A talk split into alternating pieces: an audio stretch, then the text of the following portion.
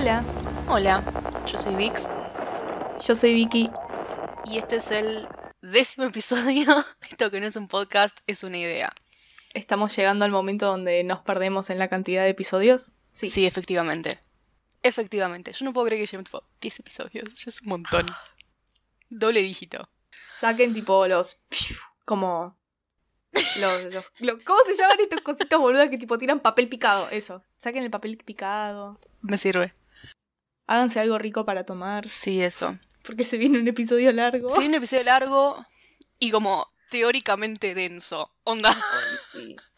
Dios. Yo tuve un episodio que le tenía un montón de ganas desde el principio. O sea, no consolidado en un concepto como lo vamos a hacer ahora, pero sí como que son ideas que venía como masticando hace un montón. Que no los mastiqué lo suficiente porque literalmente estuve las últimas tres horas antes de grabar intentando ordenarlo. Recontra same. Pero no importa. Hoy vamos a hablar de el concepto de la máquina en My Chemical Romance con relación a My Chemical Romance. Entendida como... como qué. ¿Qué es la máquina? ¿Qué es la máquina? ¿Cuáles son las partes de una máquina? Antes de empezar, capaz, eh, algunos trigger warnings, igualmente los tienen en la descripción del episodio, pero vamos a estar hablando de, de adicciones, de depresión, de muerte, de violencia, de armas. Sí, ¿Algo yo creo que por mi parte eso. Igualmente eso, como que tomen agua, lean la descripción. Eso, tal cual. Así que nada. Una máquina es un objeto fabricado y compuesto por un grupo de piezas ajustadas entre sí que se usa para facilitar o realizar un trabajo determinado, generalmente transformando una forma de energía en movimiento o trabajo. Eso es una máquina. Gracias por escuchar este podcast. Que Nos vemos en dos semanas. Nos vemos en dos semanas. No, ok. Yo cuando pienso en máquina, Sí. la primera, en relación con la música, la primera imagen que se me viene a la cabeza es The Wall de Pink Floyd, que es mi segunda De otra cosa favorita para hablar en este podcast, tipo no solamente de My Chem, también hablo de The Wall. Que básicamente es esta escena, digamos, de los niños como caminando hacia una máquina, niños sin cara caminando hacia una máquina picadora de carne, es una escena como muy asquerosa la máquina como esta destrucción de individualidad y por lo tanto de la vitalidad, digamos, que hay más vital que un niño en edad de primario. Eh, destruir las posibilidades de creatividad y canalizar esta posibilidad de, de energía y de creatividad en algo que sea un producto masticable, que sea fácil de digerir. Y transformar la energía que te lleva a crear metáforas o mundos o, o- o ideas. Claro, la imaginación, toda esa energía mental y emocional que se pone en la creatividad, acá estoy hablando ya un poco más específicamente de Black Parade, que ya nos vamos a meter más en eso, eh, toda esa energía fue pica cortada por una máquina, digamos, sacar un álbum lo más rápido posible, como bueno, ya está, terminó el tour, como que, ¿qué sigue? Específicamente en MyChem, yo creo que esta. No esta, no- esta última noción de como apurar la cosa, pero sí en algo que sea más fácil de digerir. Sí. Yo creo que esto es algo que MyChem tiene desde el principio. O sea, no desde el punto inicial que acabamos de hablar antes de empezar a grabar, pero desde el principio. O sea, yo creo que siempre MyChem fue una banda reaccionaria y que buscó incomodar. Sí. Y esto se veía, tipo, desde el principio en cosas que hablábamos antes, eh, en los episodios anteriores, tipo Warp Tour y Taste of Chaos, y ese tipo de tours que eran chotos, nada, que ellos entraron ahí Sí. con el objetivo de romper todo. Sí, de romperle las pelotas a los machitos, de intentar como romper un poco con la idea de la escena que se tenía y con los estatus que, que existían Exacto. entre las bandas de del público. incomodar. Exacto, o sea, digamos, Mike se metió en The Scene, que era que esta máquina que funcionaba. No, no sé si era una máquina tanto, pero era como algo. Un estatus. Claro. Meterse ahí porque era, digamos, donde se suponía que iban a encajar, pero al mismo tiempo intentando romper con las estructuras que tenían en eso. Sin embargo, yo creo que la máquina, como concepto puntual en MyChem, surge recién en, en la grabación de The Black Parade in con Teenagers, como una pequeña... Esta, la- como la primera aparición del, del concepto de la máquina, que me Sí. parece que va como en, en línea con lo que hablabas de The Wall, gobierno y la violencia, el sistema educativo, Sí. particularmente estadounidense, pero creo que es algo generalizado en todos, en todos lados, ¿no? Esa es como la primera aparición. Inculcar, no solamente, digamos, meter a, a- a los adolescentes, en este caso, a- en una máquina para que salgan, digamos, todos iguales con, qué sé yo, el mismo corte de pelo o lo que sea, sino que además convertir a esos niños en portadores de la máquina, Asimilarlos formen a parte la de la máquina. Claro, another cog in the murder machine, digamos. Exacto. Eso. Y además toda esta implicancia de la violencia con armas, que después se repite en lo que vamos a hablar más adelante, que es con Gun, que es, digamos, también otra máquina, otra industria que se carga la vida de la gente, digamos. Para mí, Teenagers y Gun como que están juntas en ese sentido de onda durante tu adolescencia porque me das miedo de lo que pueda surgir si no te controlo. Te limito, te sobreanalizo, te mantengo vigilado y después apenas puedo te doy un arma para que salgas a... Para que ya te metas formalmente en la máquina y empieces a hacerla moverse. Para mí Gun es eso. Tipo como que es la, la, parte 2 de, de, Teenagers. Es todo lo mismo. Sí, sí, sí. Pero nada, la máquina como nos interesa es lo que Mike intenta luchar o rebelarse en contra después de, de Black Parade. De Black Parade, como ya, Claro, como mencionamos antes, o sea, The Black Parade es un punto de quiebre en la historia de Mike por lo desgastante que fue desde el proceso de grabación hasta el tour, las ventas, el impacto que tuvo, la repercusión que tuvo a nivel como cultural. Mediático. Mediático. O sea, más allá de las ventas, de que fue el álbum que más vendió. Pero tuvo tal impacto en los medios y en la juventud de los 2000. Obviamente, más que nada en Estados Unidos, Reino Unido, el mundo como anglosajón. Pero también para, por acá tuvo, o sea, no nos olvidemos de lo que hablamos de, en el episodio de Política Statements sobre lo que pasaba en México. O, o sea, como que tuvo repercusión. Sí, sí. Entonces, nada, después de esto, después de The Black Parade, yo creo que viene formalmente la máquina como nos interesa enfocarnos acá hoy. Sí. O sea, la máquina yo la veo como si fuese un proceso, digamos, una máquina que procesa ciertas cosas. El producto a procesar es MyChem. Arranca, como vos dijiste, con la producción y preproducción de The Black Parade en el Paramount y con todas estas cosas que ya sabemos y que hemos hablado en episodios anteriores y que se ve reflejado no inmediatamente, sino justamente en Conventional Weapons. O sea, para mí, porque la música tiene esto, ¿no? Nosotros la escuchamos y la repercusión que tiene es en base a lo que pasó mientras escribían esas canciones. No sé si me estoy haciendo entender, pero digamos, nosotros escuchamos Conventional Weapons sobre lo que pasó durante The Black Parade. The Black Parade no habla sobre la época de The Black Parade, sino de lo que pasó antes, ¿se entiende? Como que siempre estamos un paso más atrás. Yo creo que estamos como dos pasos más. O sea, depende en realidad, obviamente, de cuándo hayas estado en contacto con la música de Mike M digamos, porque para muchos igual fue una cuestión de... O sea, ya llegamos dos pasos más tarde porque nosotros, yo de Black Parade no terminé de entender lo que fue de Black Parade hasta que no escuché Conventional Weapons y la banda se había separado. Porque eh, vos pasam, porque nosotros pasamos de Black Parade a Danger Days y es como que qué verga está pasando acá. Sí. Y era porque nos faltaba este paso intermedio de Conventional Weapons, de entender justamente el camino que había hecho la banda, o sea, más allá de que la banda lo hizo explícito y nosotros no queríamos ver. pero había, digamos, musicalmente, a nivel estético, nos faltaba este paso intermedio de Conventional Weapons. Obviamente, si, digamos, los fans más nuevos, teniendo la historia completa, es más fácil ubicar el rompecabezas. Y, este camino es como más intuitivo. Pero. Mm, vivirlo en el momento, la experiencia de vivirlo en el momento es otra cosa.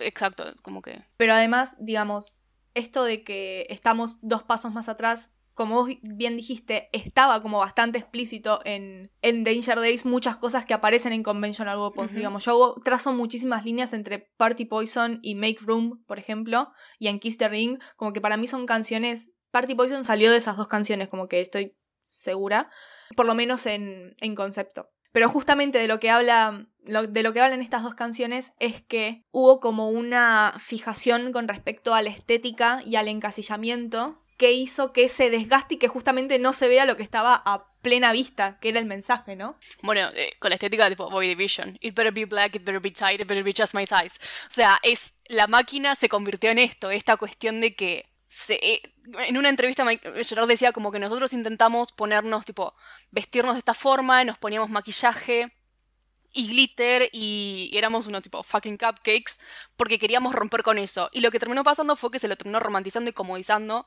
y se lo capitalizó y eso es la máquina y es como, como, no entendiste el mensaje, estás acá, tipo, Estamos lucrando.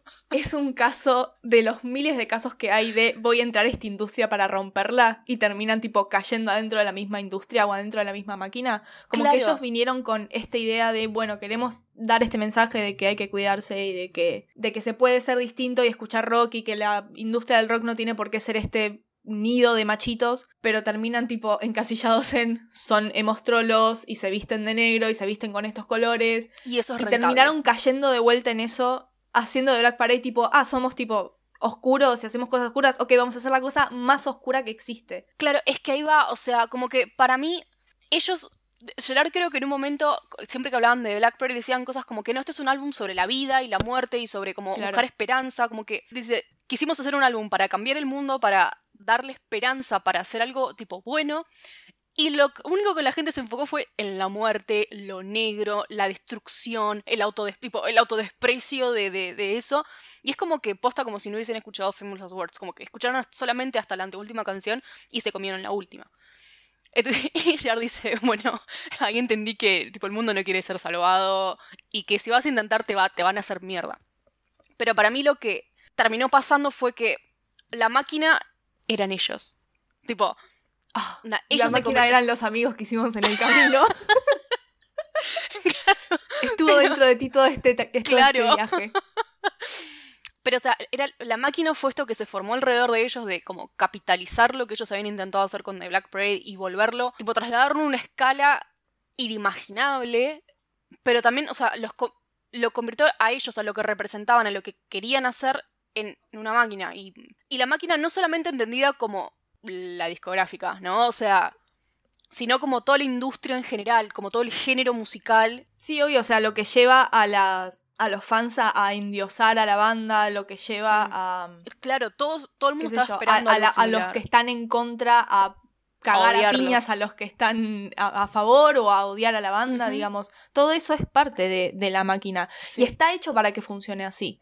El bombardeo en la radio o en anuncios de internet de ya salió esta canción, anda a escucharla, no sé qué, y repetirla en la radio un millón de veces, Mm. como que está hecho para que lo ames o lo odies, no hay un intermedio. Exacto.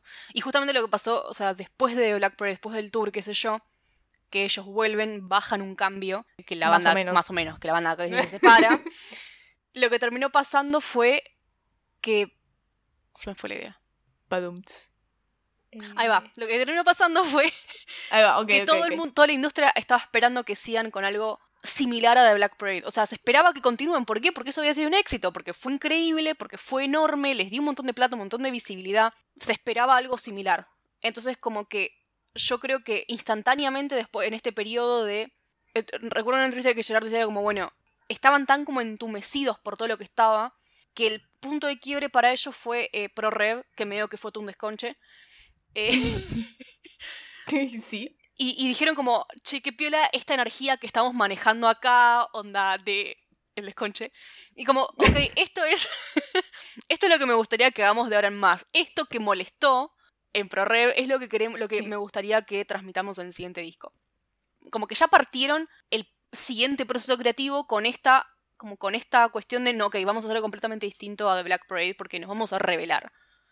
Es que tiene mucho sentido lo que estás diciendo, especialmente interpretando Burn Bride y Surrender the Night. Onda, hicieron las dos canciones más obviamente homosexuales de su historia. Justamente porque querían mantener a los gays cerca de ellos. Porque, o sea, más allá de la jodita de jaja, sí, pro rap kiss, no sé qué. Es onda, es una canción para que. para buscarle la, la interpretación homoerótica. Y es para molestar. O sea, no te rías, estúpida. Boluda, ¿En serio? A ver, no, o sea. Mira, Sí, pero te veo. tengo mi pulsera fuera puesta. Pero literalmente hay más de eso, ¿me entendés? O sea, hay, hay más cosas que un trasfondo homoerótico en Burn Bright en Surrender the Night. O sea, No, obvio, obvio. Hay otras cosas y ya las hemos hablado. Pero quiero decir. o sea, inmediatamente no es lo primero que pensás. Sí es lo primero, o sea, no es lo, no es lo primero que se... O sea, no sé, boludo, no... O sea, lo único... Sí, Kiss the Voice in, the- in Your City Lights. O sea, pero todo el resto podría ser literalmente cualquier otra cosa. O sea, sí, po- ponele, ponele. O sea, lo que estoy intentando decir con esto del homoerotismo es que tiene mucho sentido lo que vos decís de que les gustó todo lo que pasaba en ProRev y querían continuar con lo que pasaba en, por- en ProRev, con esto de que ellos mm, repitieron cuando salió Danger Days, que es que lo que vino antes, que es Conventional Weapons, tuvo muchas reglas que les impidieron explorar otros, como, como era debido a esos conceptos. Frank, cuando se anuncia que va a salir Conventional Weapons, Frank hace como un post en la página de MyChem donde explica por qué existe Conventional Weapons y qué es lo que es. Básicamente cuenta esto que estamos diciendo, que después de Black Parade estaban quemadísimos y cansados de la gira, del impacto que va a ser el final de la banda, que Frank y Gerard como que hablan por teléfono en un momento y dicen onda, ay... You're not having fun anymore, are you? Ah, pipi, quiero hacer música, pipi, ¿puedo hacer música? Y tipo... Vamos musicales, por fin. Me encanta hacer música con vos.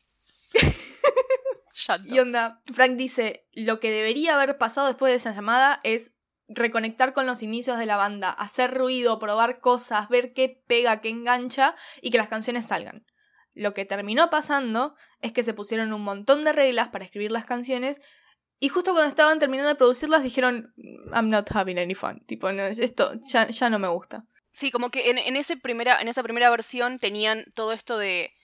Que, que Gerard dice que empezó porque durante el ProReu un entrevistador le dijo como... Como toda esta onda que están manejando eh, el desconche.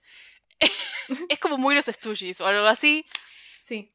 Y Jer dijo, eso, eso es lo que quiero. Entonces vamos con esto. Entonces, como que tenías un montón de reglas para hacer eh, lo que terminó siendo Conventional Weapons. Que me parece que antes le decían como las sesiones Save Yourself, se llamaban. No sé, inchequeable, lo leí en una entrevista y me hizo un montón de ruido como hasta, hasta que entendí que no estaban hablando de la canción, sino como esta, esta, este conjunto de sesiones que terminó siendo Conventional Weapons, exacto. Que se llamaban las sesiones Save Yourself. Entonces ahí como que ya te digo, tenían un montón de reglas esto de tenemos que sonar como los estudios, tenemos que ser como rápidos, como libres, seamos más libres, dale, sí, sí, como que... Y lo que terminaban diciendo es, teníamos un montón de canciones que no las dejábamos ser, no las dejábamos como que exalgan porque teníamos estas reglas de que, ok, no, tienen que ser distinto, tienen que ser no sé qué, y que terminó siendo desgastante. Lo que dice Frank, que me pega un montón, es que dice que las canciones sonaban como enfermas. Y onda es no es que las canciones estaban enfermas, era el síntoma de lo que estaba pasando Mike Kemp, que era este burnout y, digamos, darse cuenta de que estaban adentro de una industria y que, y tipo, arañando las paredes de cómo hago para hacer algo que tenga sentido y que llegue como yo quiero que llegue. Sobre eso, que ahí, el, como la, darse cuenta este, para ese momento ellos tenían, no sé, como 30 canciones, no sé, como, como que tienen un montón de canciones porque Gerard estaba como muy metido en esto de, voy a hacer todas las canciones que pueda porque tenemos que crear, qué sé yo, y quiero hacer un CD como todas canciones cortas y rápidas, tipo Black Drum Factory Society. Y en un momento dice como, ok, estaba intentando hacer un CD para no hacer el CD que yo, quería, yo tenía que hacer.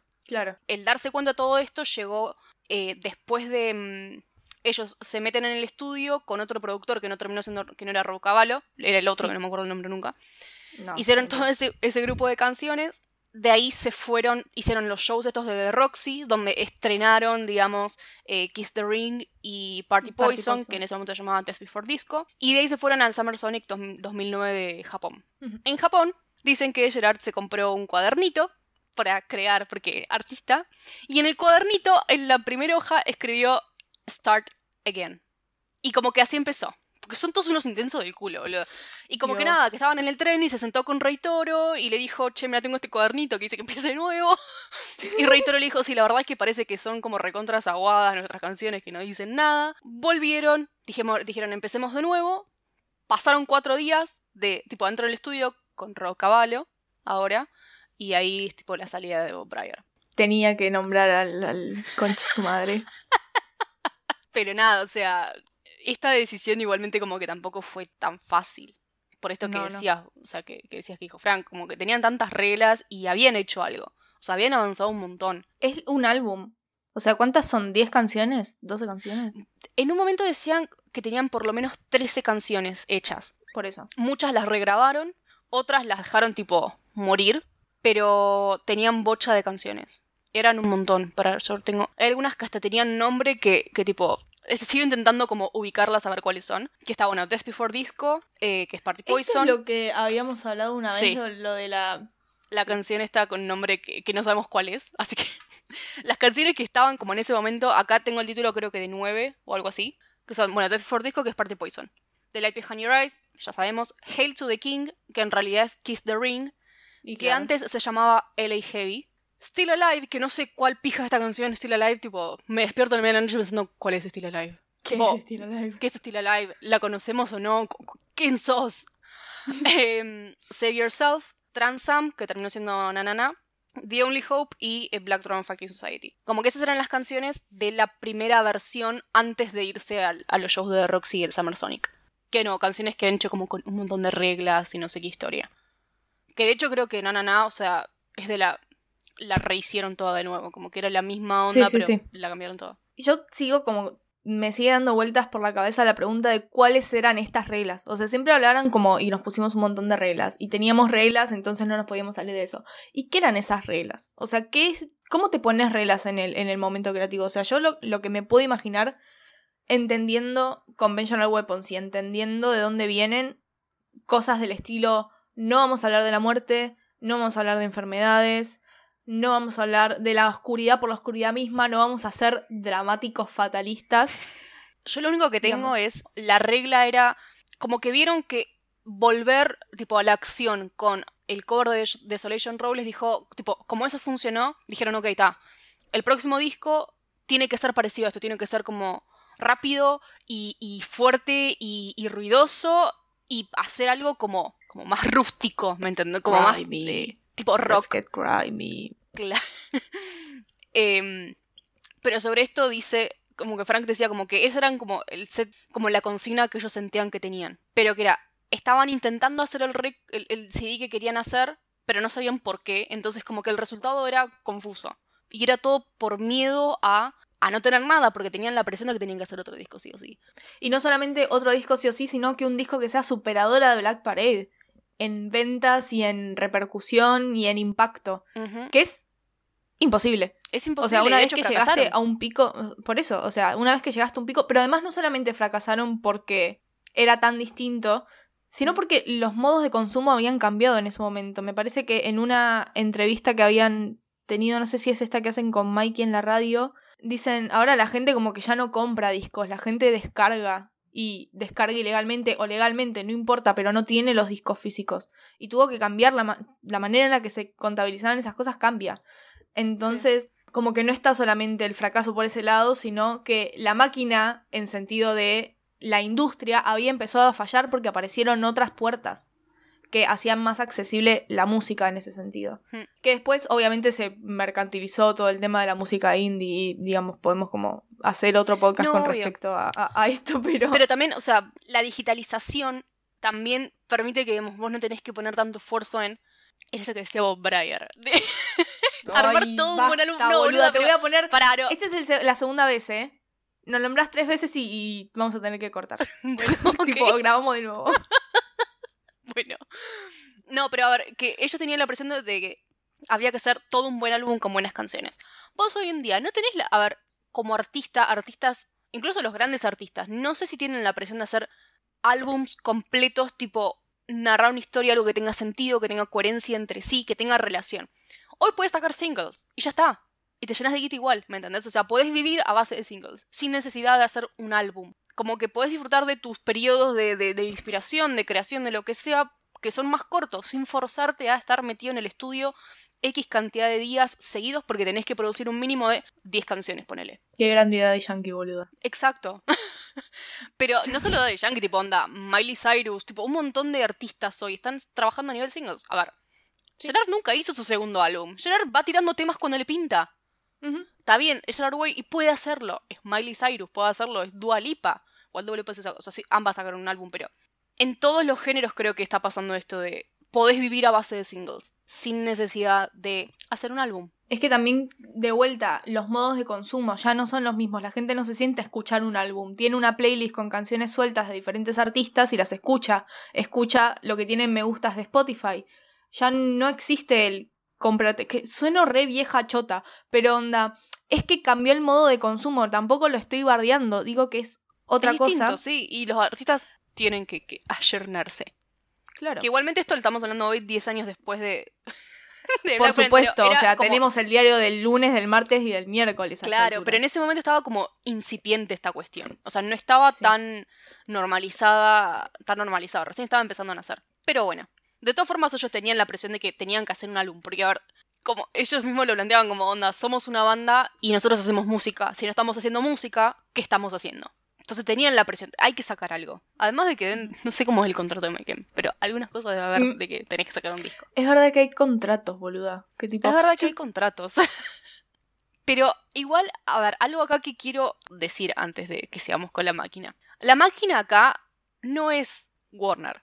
Onda, no es su discográfica puntual. Porque ellos siempre dicen que ellos con la gente de Warner tienen una relación magnífica, eh, que se llevan súper bien. De hecho, Rob Cavallo, Rob Cavallo es productor, pero el tipo como que a nivel como burocrático fue ascendiendo en Warner, tiene un cargo importante, o tenía en ese momento un cargo muy importante. Sí, creo que ya no está más en Warner, pero sigue Claro. siendo tipo productor. pero tenía como autoridad y de poder de decisión en esa empresa. Y el chabón dijo como, no, mira, formalmente yo te voy a decir que todos los artistas son iguales. Ahora, la realidad es que hay favoritos. Y Mike M está entre esos favoritos. Entonces, si los chabones dijeron, voy a tirar el álbum a la mierda, y es Honey, acá tenés plata Claro. para volver a ¿Necesitas hacer el más álbum. plata, chiquito? Toma, mi amor, hace Claro, otro toma, álbum, mi dale, amor. adelante. ¿Querés sintetizadores? Toma, ¿Querés tenés sintetizadores? cinco. ¿Querés un auto del año del culo y hacerte un video en el desierto? Bueno, mi vida sí te damos. Que de hecho no les alcanzó el presupuesto para seguir haciéndolo. Pero Gerard Way dijo que era hacer una película distópica. Onda, ¿vieron Ma- Mad Max? Bueno, yo también quiero. Quiero ese. Quiero eso. Warner dijo, sí, querido. Claro, y entonces como Hasta que... donde pudieron. Ex- exacto, hay un límite. Claro, tipo, no querido. Pero como que, o sea, la rebelión de Mike contra la máquina no era la máquina... No era contra la mano que les daba de comer, era como sobre todo la industria. O sea, ahora me quiero meter en eso. Me gustaría como hacer medio como un análisis de canciones. No voy a analizar todas, no, no, no quiero que analicemos todas las canciones de, de Conventional Weapons, eh, porque no todas son competentes para esto. Bien. Eh, por ejemplo, Ambulance no la voy a tocar. No. Como que Ambulance puede seguir viviendo. Gun ya la tocamos Sí, como que hasta ahí. suficiente. Entonces, pero sí quiero que, que, que- que esta perspectiva que vos traes es como muy interesante y muy importante, porque esto no es Warner, es la mano que les da de comer. Y esto de la mano que les da de comer para mí es tipo importantísimo. Las canciones ya vienen agrupadas en Conventional Weapons, pero yo las agruparía distinto. Por temática, porque me pinta. Porque te pinta, porque... Porque es mi podcast y es my porque es tu design. podcast. porque es tu podcast, porque es la única credencial. Pero ok, dale. Y las que quiero agrupar son Boy Division y Make Room y Tomorrow's Money Kiss the Ring.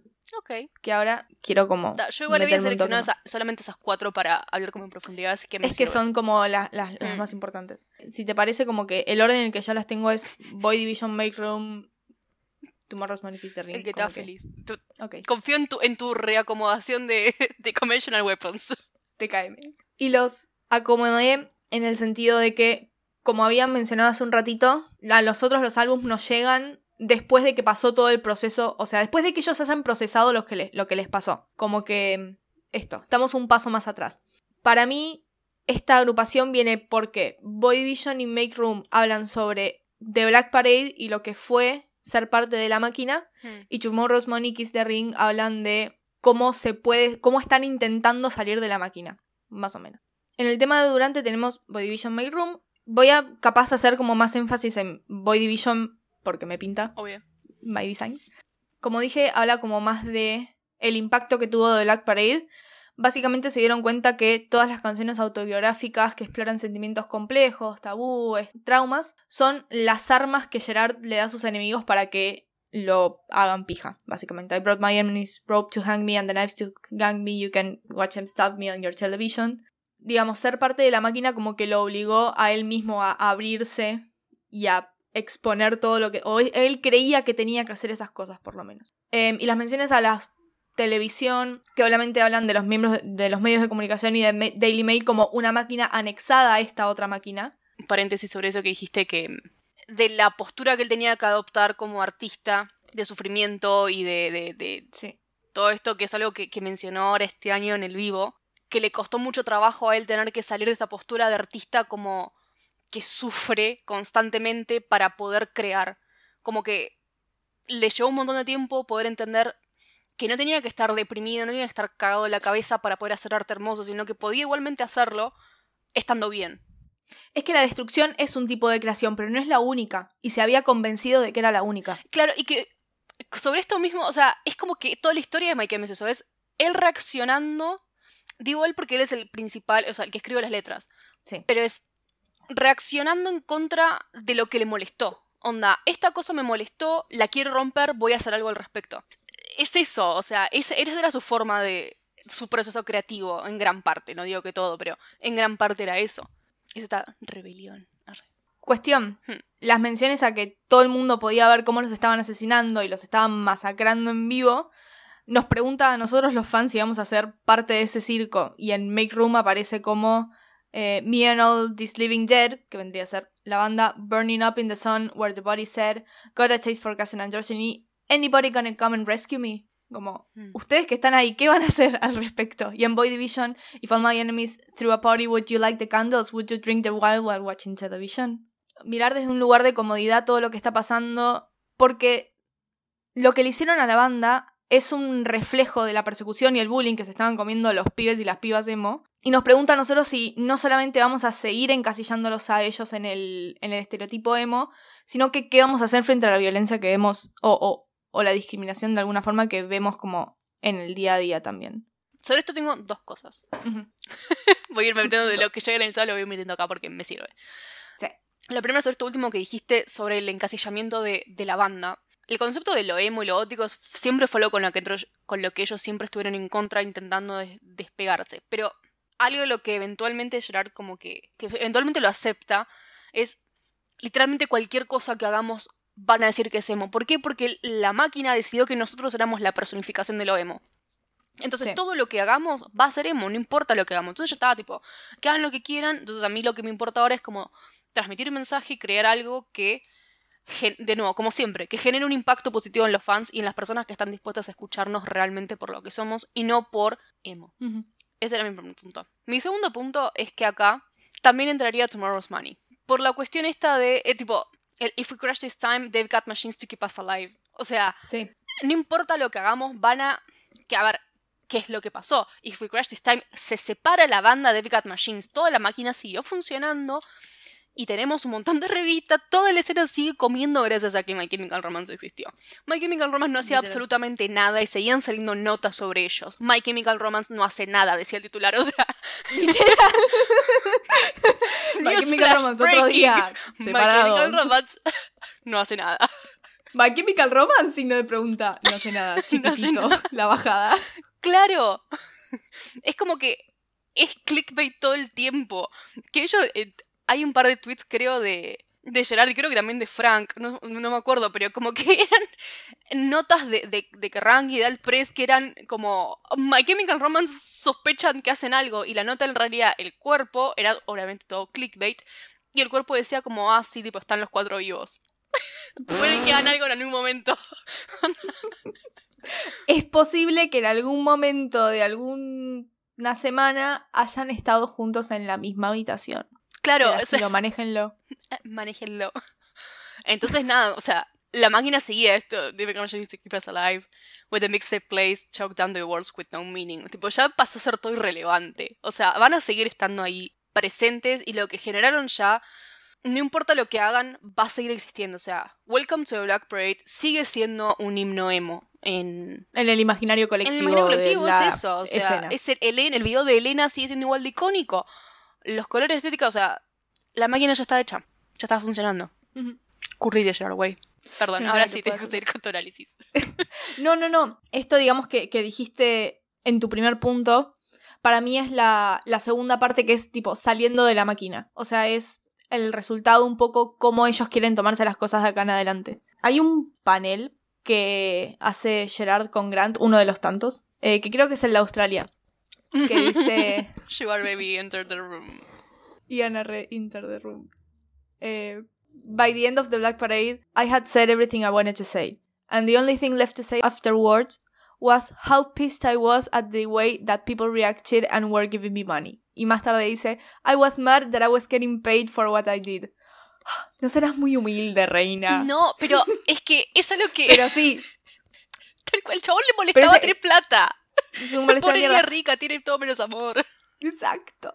Pero el hecho de que se haya tergiversado el mensaje y se haya hecho tanta guita y hayan adorado, se hayan concentrado los fans en el tema del mensajero, no por una cuestión de que los fans son boludos, sino porque así funciona, hmm. le molestó tanto a Gerard que escribió Tomorrow's Money. Le molestaba tener plata. Le molestaba tener plata. Eh, que más allá de este tema de eh, vamos a escribir una canción para el crepúsculo, pero no vamos a dejar que la uses, que es tipo Vampire Money, Proto Tomorrow's Money. Siento que Tomorrow's Money habla mucho de la banda se comió la estética y la gente se comió la estética como que es lo único que es importante. Eh, you fell in love with a vampire, you wanna get it for free. La estética del vampiro no vino gratis nunca, tipo, siempre estuvo atada a las experiencias personales de la banda, con adicciones y con depresiones, digamos, es muy difícil para ellos, o por lo menos lo era en ese momento separar esas dos cosas. Entonces que la gente quiera volver a ver eso una y otra vez, no solamente es cansador, sino que es doloroso. Creo que ahí también está otra de las reglas que se habían puesto. En Kiss the Ring también se habla del consumo estético. Sí, con esto que decías de poniéndole le molesta tener plata. Como que le molestaba, yo creo que, a ver, y es entendible, la molestia viene no por, por tener plata, sino porque tenía que plata por las No. razones incorrectas. O sea, Sí. Mike M siempre fue muy insistente en esto de lo que hagas tenés que hacerlo por las razones correctas. O sea, si vos pagás por algo que sean, o sea, como que lo decía antes con los grupos que decían que eran era una banda que venía, era satánica, venía en nombre del diablo, qué sé yo. Y como que al principio, jaja, sí, es que, mirá, me están, me dicen satánico, pero después dijo, no, banca, o sea, tipo, si posta piensan que son satánicos, hay gente que nos compra por satánicos, no, no me interesa esto. No es Eh, el público que quiero atraer. Claro, no, no es algo de lo que me interese. Eh, si vos me estás comprando porque pensás que estoy glorificando la muerte, no, no, tipo, no vengas No con eso, no entendiste. es, no entendiste. Entonces, si no entendés esto, ya está, no me interesa. O sea, es esto que, que decía antes, como el mundo no quiere ser salvado y te va a cagar a palos si intentás hacerlo. Vos no querés esto, está bien, voy a hacer algo completamente distinto, lo voy a romper porque no estás entendiendo el mensaje y no me interesa tener esta conversación con vos que no me estás escuchando. Es que Más allá para que me mí- plata. Lo que me. O sea, la vibe que me da Conventional Weapons, o este grupo de canciones más bien, es onda. Ellos queriendo dar el, el volantazo hacia Danger Days, pero no queriendo del todo por querer mantener lo que pasó con Desolation Row y lo que pasó en The Roxy y en Japón. Sí, igualmente estaba como este bichito de Danger Days ahí. Obvio, Está- más o sea, vale, estaba o sea, muy presente. para mí es, es muy fácil trazar líneas entre Conventional Weapons y Danger Days. Es que es lo que Frank después menciona en la en el comunicado que pone en la página de, de MyChem. It was a case of wrong place, wrong time. O sea, durante mucho tiempo cuenta que tuvo como sentimientos encontrados con las canciones, que las seguía asociando a estos momentos de mierda, pero la realidad es que no son malas canciones, son muy buenas y tienen muchísimo sentimiento. O sea, como fan percibo mucho sentimiento y pensamiento detrás, detrás de las letras, Sí. de las metáforas y del mensaje que quieren dar. No era lo que estaban necesitando ellos en ese momento. No era lo que necesitaban y, y, y se ve acá, para mí en Tomorrow's Money, digo porque estamos a ver esta canción, está la de You're dressing up like a virus, but the words get lost when you all look the same. Ellos tipo, I'm not like other girls, yo soy distinta, no quiero que me metan en esta banda, en, esta cuestión.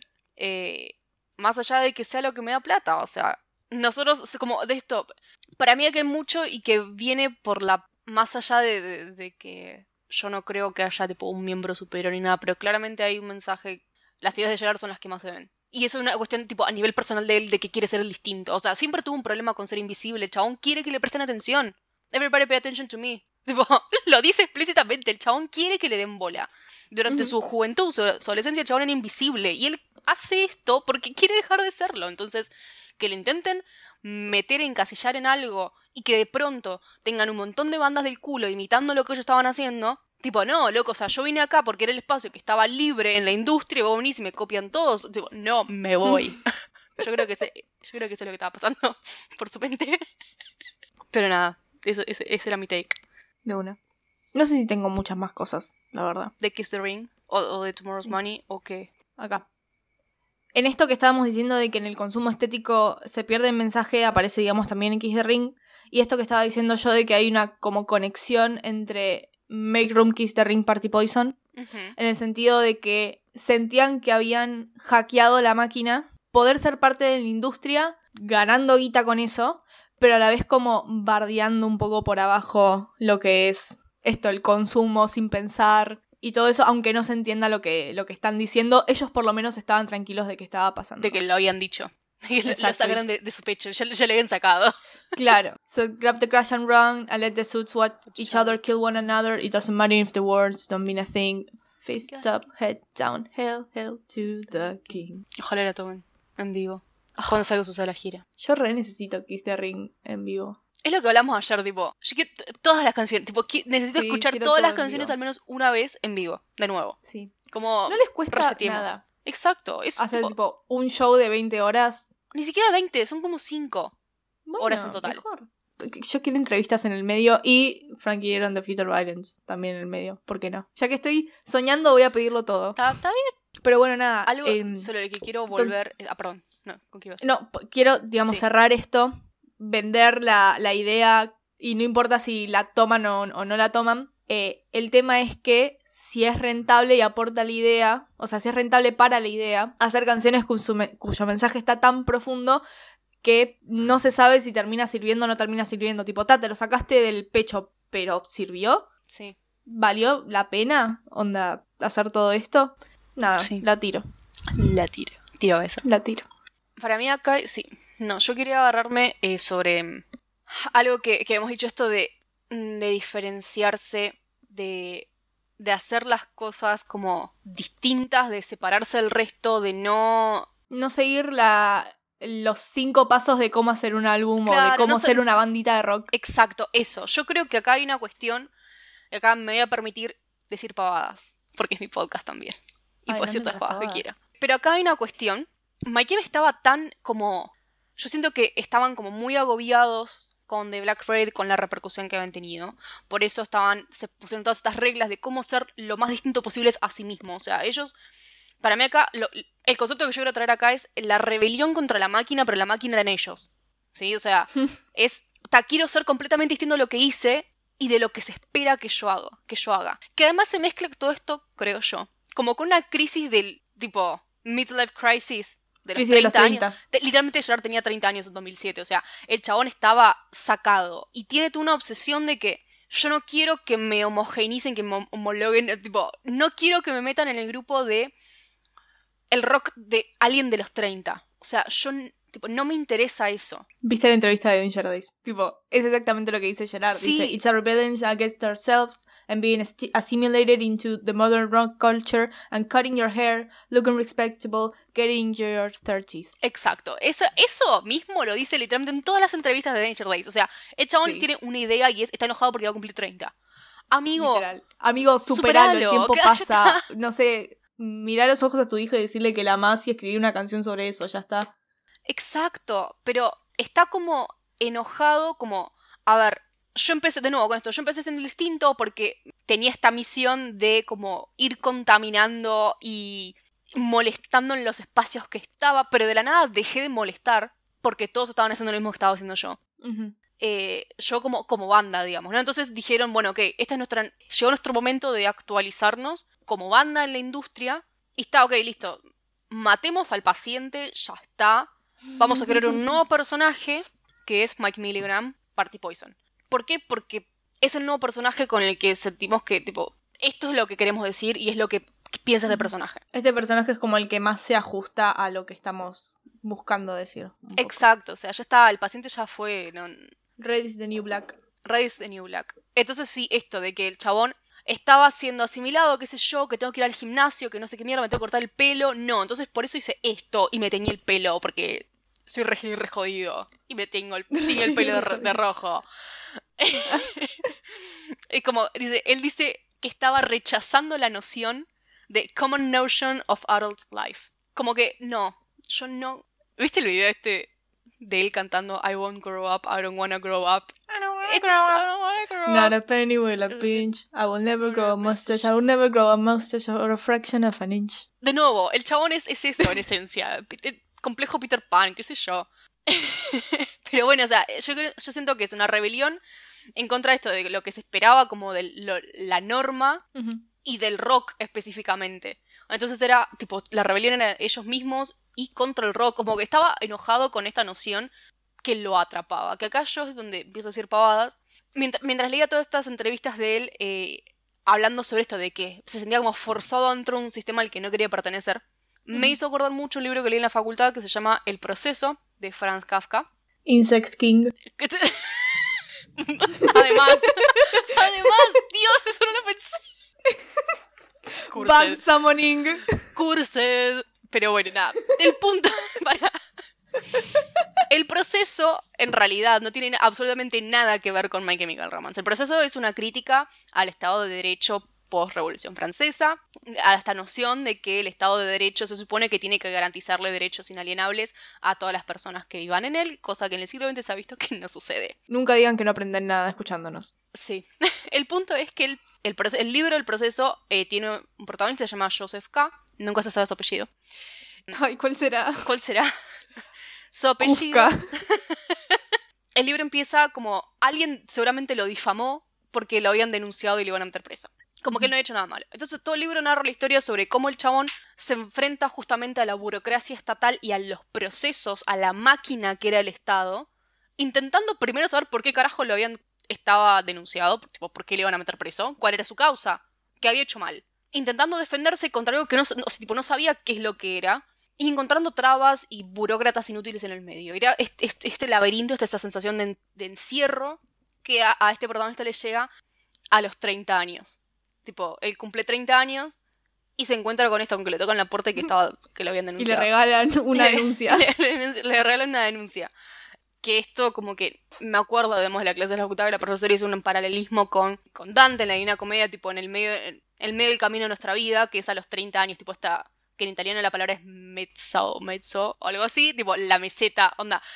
No sé si tiene mucho sentido, pero yo me imagino esto, Gerard sintiéndose como agobiado y atrapado por el sistema y él llegando a un punto de su vida donde ya todo se supone que estaba establecido. Vos ya a los 30, te tenés que hacer tener hijitos, tener tu casita y eso. Seguir laburando hasta que te jubiles. Exacto. Y, si sos estrella de rock, ya está, tipo, ya pasó la etapa en la que haces el ridículo y te maquillabas y hacías pavadas, ya llegó la hora de comportarte como un rockero adulto.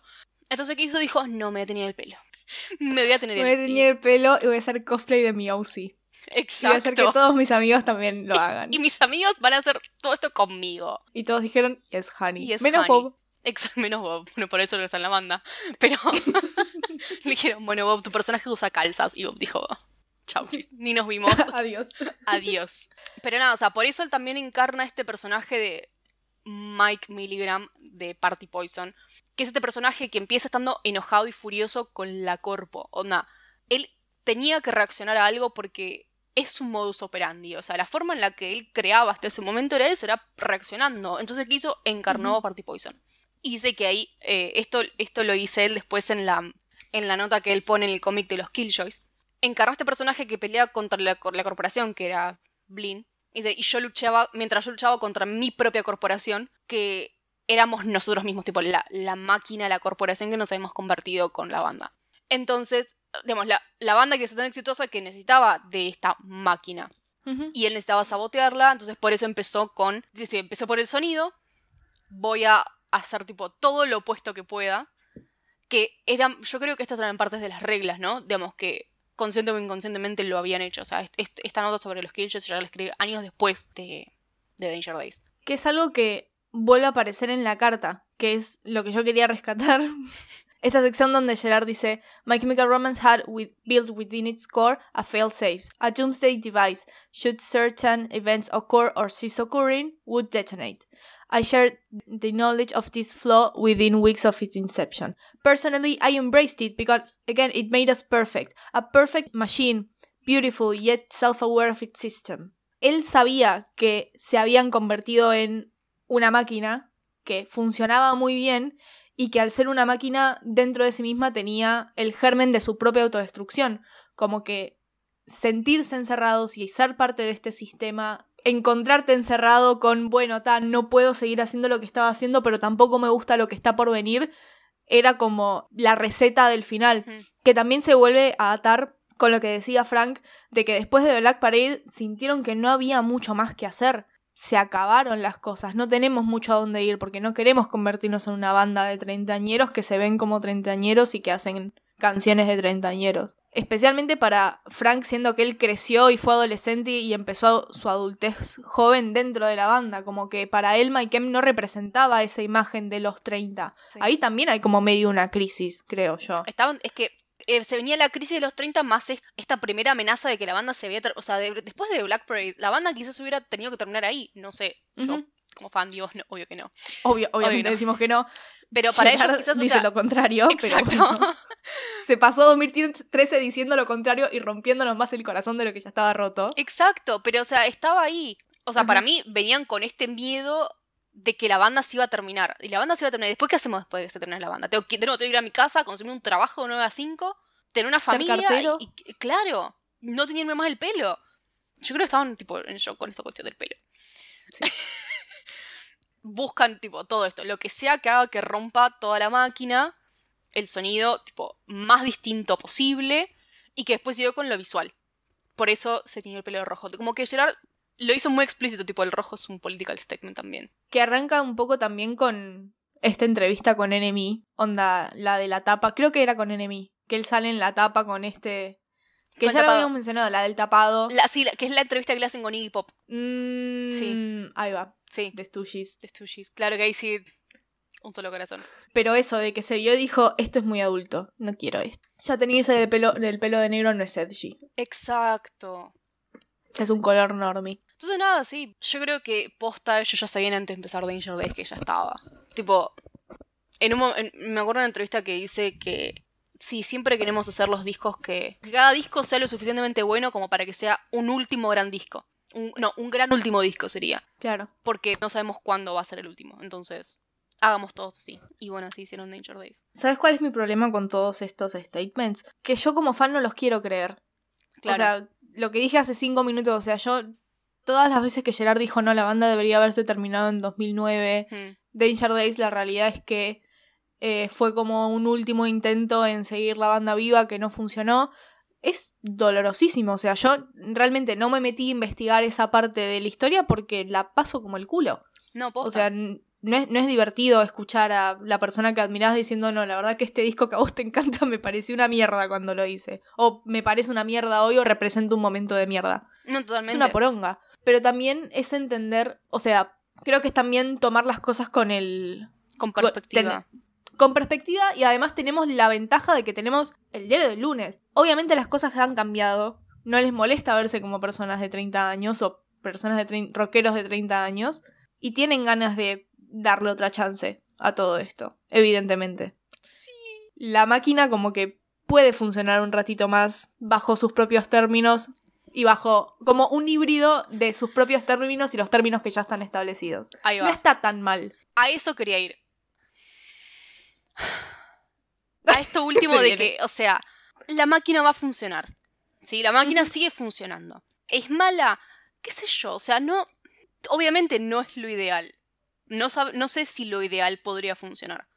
Pero la máquina es algo que funciona. Entonces, mientras ellos, siendo parte de la máquina, puedan modificarla para hacer lo que quieren hacer bajo sus términos, eh, que fue algo que, que Gerard dijo, digamos, después de que terminó, después de que se terminó de escribir Danger Days, que termina de escribirse con The Kids from Yesterday, es, ok, crecimos, estamos acá adentro todavía, nos estamos diferenciando de lo que hicimos antes, pero estamos creciendo bajo nuestros propios términos. Digamos, tenemos este poder de decisión de alejarnos de lo que no nos gusta, pero seguimos siendo parte de la máquina. Ahora, si, quieren, si no quieren ser parte de la máquina, tenés que romper tu contrato con Warner y hacer otra cosa. O sea, E incluso haciendo otra cosa, probablemente vayas a terminar adentro de la porque máquina. ya de sos la máquina, ya está, Porque ya, ya, estás ahí adentro, es muy difícil. Naciste ahí adentro. Y en el, en el afán de intentar destruirla, digamos, los esfuerzos que, que se hicieron, porque, a ver, la, la lucha contra la máquina no fue solamente escribir Danger Days, fue escribir y hacer el tour de Danger Days, que terminó haciéndole mal, tipo, a Gerard a, nivel, tipo, salud personal. Le terminó afectando. Y era,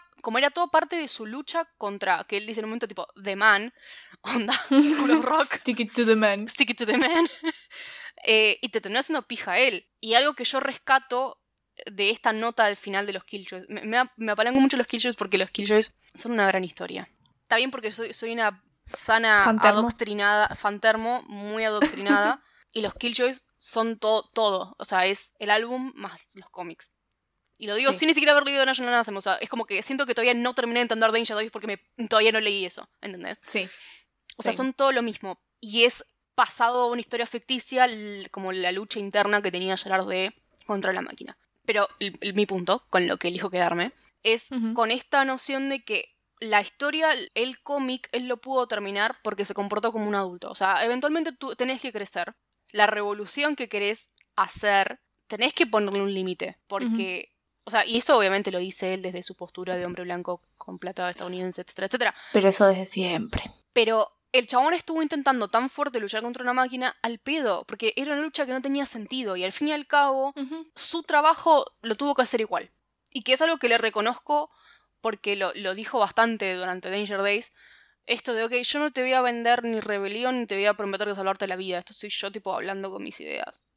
Porque es lo que me funciona Es lo que puedo ahora. hacer, es lo que puedo controlar. Claro, tipo, ya está, la situación es así. Es como un todo conformista, pero creo que le da un golpe de realidad a toda esta este hype revolucionario que generó los Killjoys. En los fans puntualmente, o sea, como, ay, sí, estamos de colores, explotemos el mundo. No, amigo, calmate, o sea, no te está diciendo que explotes el mundo, te está diciendo como, hace algo de tu vida, hacete cargo, expresate como te haga feliz, no explotes el mundo. Tipo, no, no, no te Mm. estamos diciendo eso. Esa es mi interpretación, qué sé yo. No sé si hay algo más. Nada de esto, que no nos creamos que, que Mike M son tipo revolucionarios por naturaleza. Pero sí No. que hicieron lo posible por separarse de la máquina que ellos habían creado. Y eso es. Conventional Weapons y Danger Days. Creo que eso es lo más importante. Sí. Onda, hay que conformarse porque es imposible salir. Ujú. Onda, yo creo fuertemente en eso. Pero creo que estando dentro puedes cambiar cosas de tu realidad y de la realidad del resto. Y Mike teniendo la oportunidad de hacerlo con amplificadores Marshalls, lo hicieron bastante bien. Sí. Tan bien que estamos acá, así que para mí eso es un logro. Felicitaciones, Mike Han logrado esclavizarnos todo este tiempo. Lograron la devoción. si era lo que querían. qué sé yo, no sé, Gerard y su visión sobre Danger Days me hace acordar mucho a en los simuladores cuando Santos le dice al hermano de la Clusterboy en este episodio de los precrímenes, como, ¿sabes cuánto factura tu rebelión? Onda, que chabón se estaba todo vestido de negro con los piercing, qué sé yo, como, ¿qué te pensás que sos? re- tipo, te estás Sí, revelando con eso. ¿Sabes toda la industria que hay detrás para hacer tus remeras negras fabricadas en masa? O sea, piensen. No, pero igual como que me gustaría también como empezar a teorizar de última cómo va a seguir funcionando la máquina de ahora en más. O sea, qué es lo que se viene. Está. ¿Cómo suena la máquina? Yo ahora en sí. más. Yo acá tengo dos alternativas que son mi take. eh, a ver, que para, que, para que me discutan. Arre. A Eh, ver, a ver, a ver. Acordándose, por supuesto, que este es nuestro podcast y acá, tipo, están nuestras opiniones y las cerradas. Exacto. Por supuesto. Pero, opinando con criterio. opinando con criterio. Ta. Acá hay dos takes. O uno, una hipótesis que creo que la tiré en algún episodio anterior, que es esta de, tipo, hipótesis Trump. Están reaccionando contra la sociedad norteamericana que, le, que terminó votando a Trump. O sea, seguir reaccionando. Seguir Es reaccionando. tu primer take. Exa- mi, mi primer take es eso. esas para mí son las dos opciones solamente. Tipo, seguir reaccionando y a- que hayan reaccionado en particular a eso.